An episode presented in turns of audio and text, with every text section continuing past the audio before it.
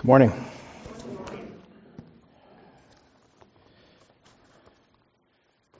want to remind you that uh, after the sermon, uh, there will be folks downstairs to minister to you if you need someone to pray with you, counsel with you, talk with you. Uh, we'll have some folks downstairs by the uh, the library uh, to serve you in that way.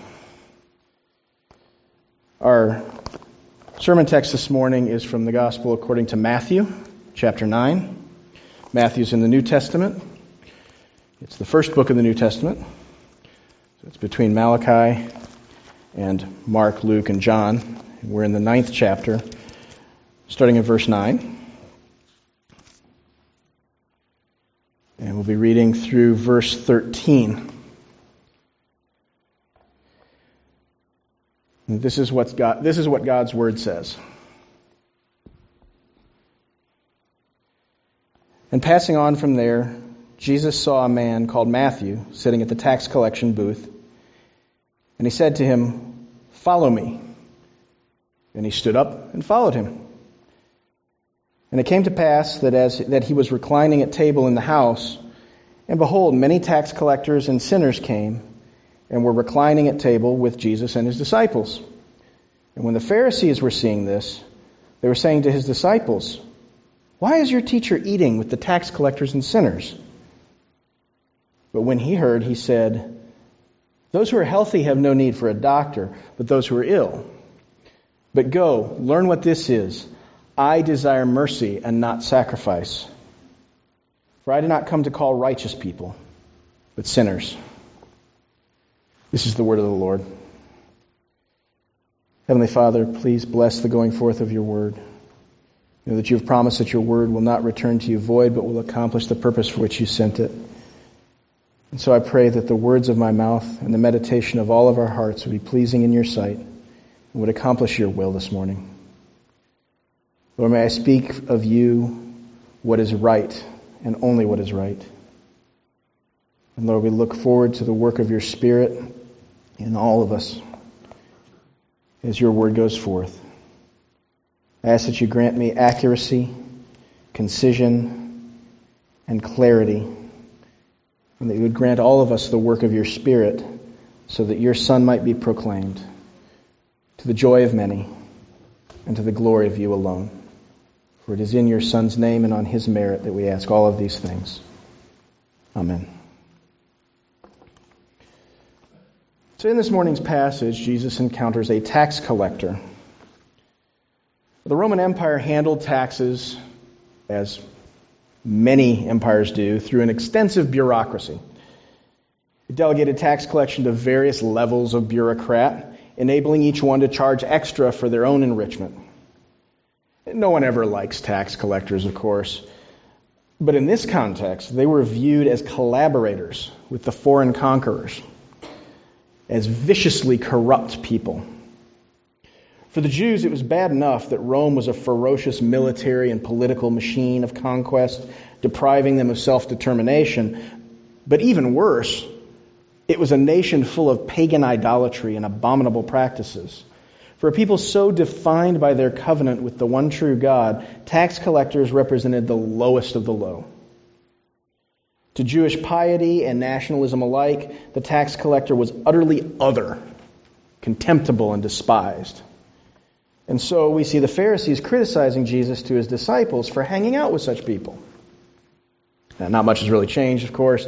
It's easier for people to engage Jesus' followers, even today, with criticisms based on what they think Jesus should be, rather than look to Jesus himself for who he reveals himself to actually be. But not going to get off on that tangent. But about these Pharisees, now, our modern day churchianity tends to write off the Pharisees as pompous, pretentious hypocrites, sort of the, the ludicrous, spray haired, overbearing 1980s televangelists of the ancient Near East and first century Judaism. Now, this isn't quite fair. The Pharisees at the time were the serious religious folks of the day. They were the pious ones in their society, back before pious became a slur. They were educated people, good Jewish boys from the good neighborhoods and the good families, hardworking, decent, respected members of the community, fine, upstanding church folks. You know, before that became a facetious term as well. It makes sense that they would be taken aback by a religious leader taking a tax collector as a follower and even hanging out with him and all his scandalous friends. So let's try to be charitable here. Now, how does Jesus respond to them? Jesus responds to the Pharisees with this phrase go and learn what this is, or what this means, yours might say. He's using a standard teacher's phrase from early Judaism, uh, or first century Judaism, uh, and following. This phrase is pointing them to the scriptures to correct something that they're missing. The passage he directly quotes is Hosea 6 6. Now, the book of Hosea contains some of the Lord's most scathing rebukes and some of his most staggeringly tender appeals to his covenant people against their repeated, egregious unfaithfulness to him. They'd fallen away at the time uh, from God into religious idolatry, social injustice, and rampant immorality. While continuing to claim favored status as God's chosen people, even going so far as to try to blend these ungodly practices with the very system of life and worship that God Himself had given them, both to draw near to Him and to display His character to the world. So He calls them out and calls them back throughout Hosea. And in this passage, he procl- after proclaiming sweeping judgment, he says, For I desire mercy and not sacrifice, the knowledge of God rather than burnt offerings. By quoting the excerpt, Jesus is pointing them to the whole passage. Now, sacrifice and burnt offerings are parallel terms. It's from the sacrificial system, of course. Uh, those parts in the two halves of that are parallel. Now, one thing to be aware of is that it's common in Old Testament usage, and it's just a, a general Semitic language way of speaking. Uh, when you say, I, I desire this, not that, it's not saying, don't do that, do this instead. I mean, after all, the sacrifices were commanded by God. Rather, it's a manner of saying that the this is far more important than the that. You, maybe you think of you can think of how Jesus criticizes the Pharisees sometimes as saying, "You do this, but you ignore that. You should have done them both." And this one's more foundational. The point here is that the Hebrew word in that passage, chesed, uh, which is often rendered mercy, is fundamentally more important to God than the sacrificial system. So, what is mercy? Tell me if you've heard this one. Grace is getting something good that you don't deserve, and mercy is getting something bad that you don't deserve, or that you do deserve. You guys have heard that? At least some people? Okay. Um, that's how we often hear it defined. Now, that is precisely how the Bible uses the term grace. Okay? Unmerited favor, getting good things you don't deserve, or getting them not on the basis that you deserve them. But that's not, the other one is not how the Bible uses the term mercy. Getting something good you don't deserve and not getting something bad that you do deserve, in biblical terms, both fall under grace. They're both examples and outworkings of unmerited favor. However, in the Bible, the word mercy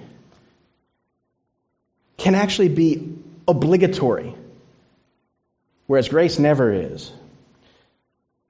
In the Bible's usage, about 25% of the usage in the Bible is actually in a secular realm. It's not even a, a, a religious term in those cases.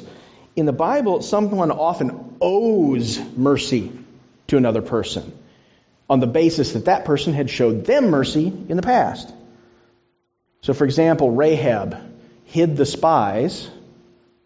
They would have been caught, but she hid them And the Bible uses chesed language of that. And then they, she appeals to them that basically they owe her now when they take the city to show her mercy on the basis of, of what she did for them. And that's exactly what happened. The household of Rahab was saved uh, and went on to join the covenant community. So, a better definition, and you guys who know me know I like nice little concise definitions. A better definition for mercy would be that when the Bible uses the term mercy, it means help for the helpless, doing for others what they cannot do for themselves. So, helping widows and orphans in their distress is mercy. Not because the widows and orphans deserve their situation. Indeed, they probably don't. It's because they're powerless. And God's people are called to help them. Even when you have cases where someone does deserve what's coming to them, like a man condemned to death for a heinous offense that he committed, it's still considered mercy for the king to pardon that person because he can't get out of that sentence on his own. So in the Hosea passage, notice the parallel. We've got a very strong parallel between the sacrificial terms. Uh, and given that, we might expect the verse to go something like, I desire mercy and not sacrifice, generosity, perhaps, rather than burnt offerings. But that's not what God says. What He says is mercy, not sacrifice, generos- er, er, er, mercy, not sacrifice, knowledge of God, rather than burnt offerings. When Hosea was speaking on behalf of God, you see Israel's failure to help the helpless. Just like all the rest of their idolatry, their injustices, their immoralities, and just like the Pharisees' attitude toward the tax collectors and the sinners, and toward Jesus himself, are at their root a failure of theology. There, I said that word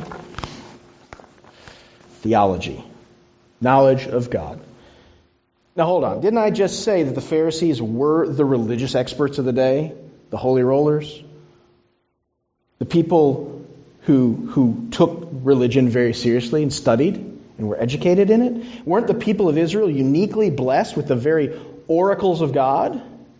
I mean, if any group or any nation were experts in theology, you'd expect them to be the ones, right? Well, yes, if knowledge of God were merely knowing about God. But to view it that way betrays a fundamental misconception. Knowing a person is not merely an intellectual matter, it is a relational one. I mean, look, I'm pretty sure that Amazon, Google, and the NSA all know tons more facts about my wife than I do. But they don't know her. I do. Similarly, the Bible's approach to theology is not merely to know facts about God. I mean, the demons know facts about God. Rather, to know God is to know a person, to stand in an intimate relationship with a person, the person who made you, the person in whose image you were made, the one who made the universe, the one who is the source and the essence of all good. All sin is fundamentally an affront to God because all sin is fundamentally relationally broken with Him.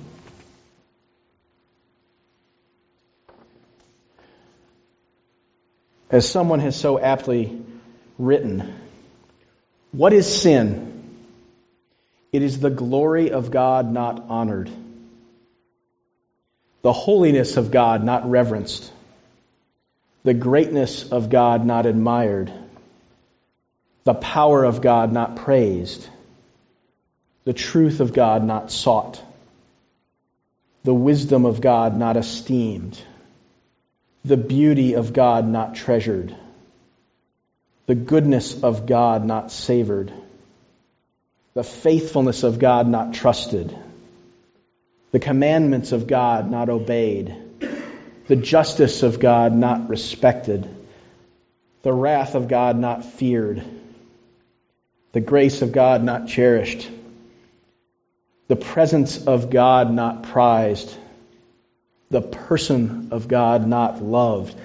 That is sin.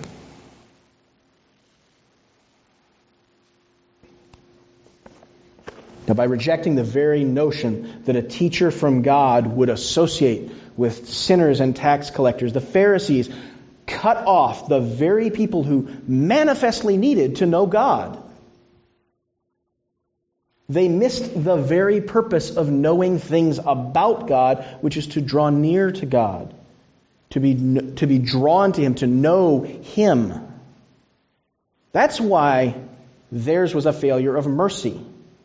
These sinners and sellouts with whom Jesus was spending time were helpless to stand before God. Their very lifestyles screamed the fact to everyone. And rather than be moved with the compassion of God, these Pharisees, people Jesus would elsewhere rebuke as by describing them as crossing land and sea just to make one convert. Instead, they slandered the one who was acting to help the helpless in their greatest need. And indeed, by doing so, these Pharisees revealed that while they were as religious as the day is long, offering all the prescribed sacrifices and burnt offerings that God demanded, and knowing oh so much about God, were just as needy as all the rest.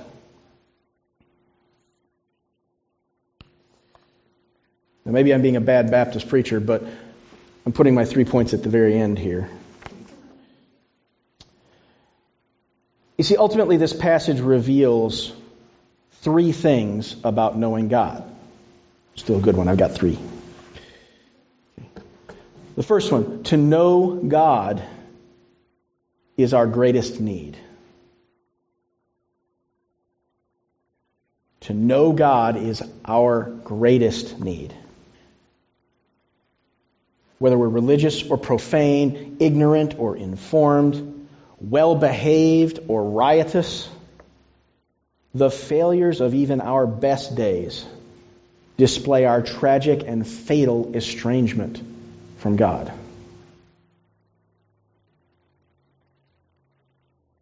Second, to know God is beyond our own ability.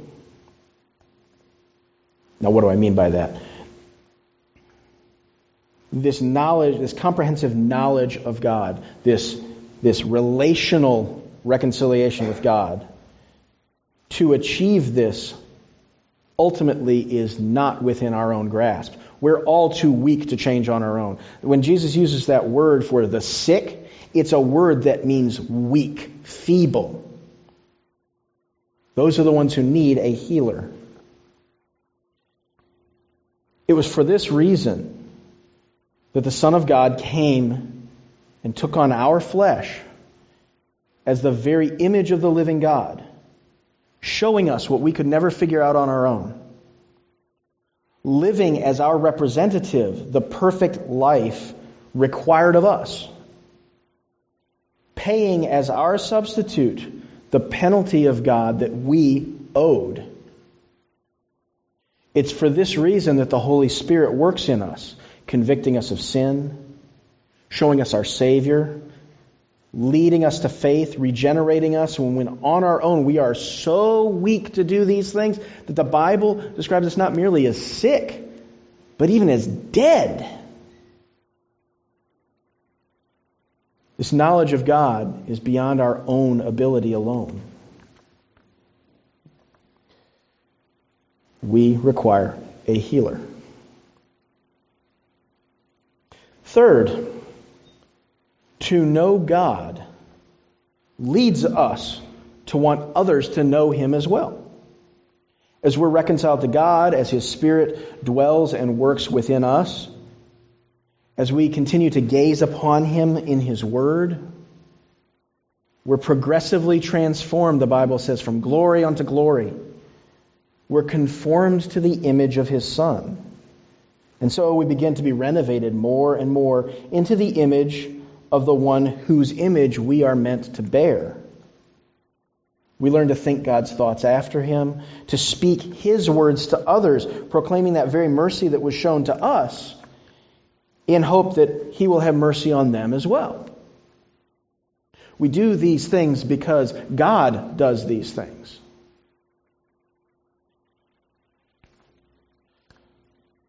So again, to know God is every person's deepest, most fundamental need.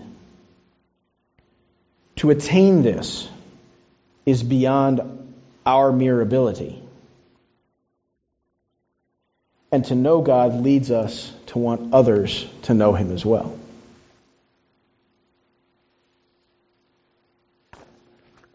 As the Bible says elsewhere, from now on, therefore, we regard no one according to the flesh. Even though we once regarded Christ according to the flesh, we regard him thus no longer. In other words, not through our own abilities, but through what God reveals to us and works in us. Therefore, if anyone is in Christ, that person is a new creation. The old has passed away. Behold, the new has come. All this is from God, who through Christ reconciled us to himself and gave to us the ministry of reconciliation. That is, in Christ, God was reconciling the world to himself, not counting their trespasses against them, and entrusting to us the ministry of reconciliation. Therefore, we are ambassadors for Christ, God making his appeal through us. We beg you on behalf of Christ, be reconciled to God.